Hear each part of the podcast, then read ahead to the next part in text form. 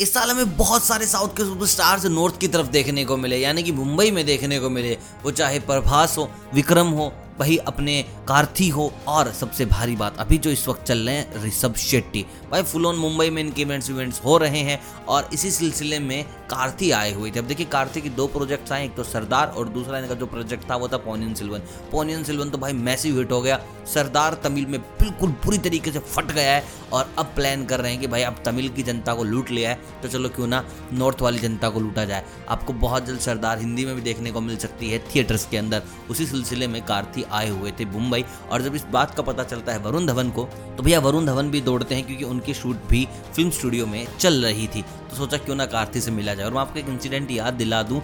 देखिए कार्ति का एक इंटरव्यू था जहाँ पर वो बात कर थे उनका कहना था कि जब हम बिगिनिंग में मुंबई आए थे सो देर वर सो मैनी पीपल जो ना ऐसे लाइन में लगाते थे हमें even though we were doing movies लेकिन फिर भी हमें सब मिलने के लिए लाइन वाइन में लगना पड़ता था तो हम एट्टी परसेंट तो हमेशा कैब वैब पहन के लाइन में लग जाते थे, क्योंकि भाई मिलना होता था, देखना होता था सिनेमा कैसे बनाते हैं ये लोग, किस तरीके से ये एडवांस है हम लोगों से।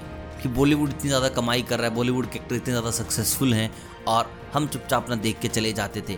लेकिन जब वरुण धवन आए I tell you Varun Dhawan से मिलने के लिए कार्तिक खुद अपनी वैनिटी से बाहर आए कि भाई, ये कोई आया है, बॉलीवुड का एक्टर है and he is in same profession और जब उनसे पूछा गया कि भाई, आप अपनी वैनिटी से बाहर क्यों आए तो उनका जवाब बहुत अच्छा था।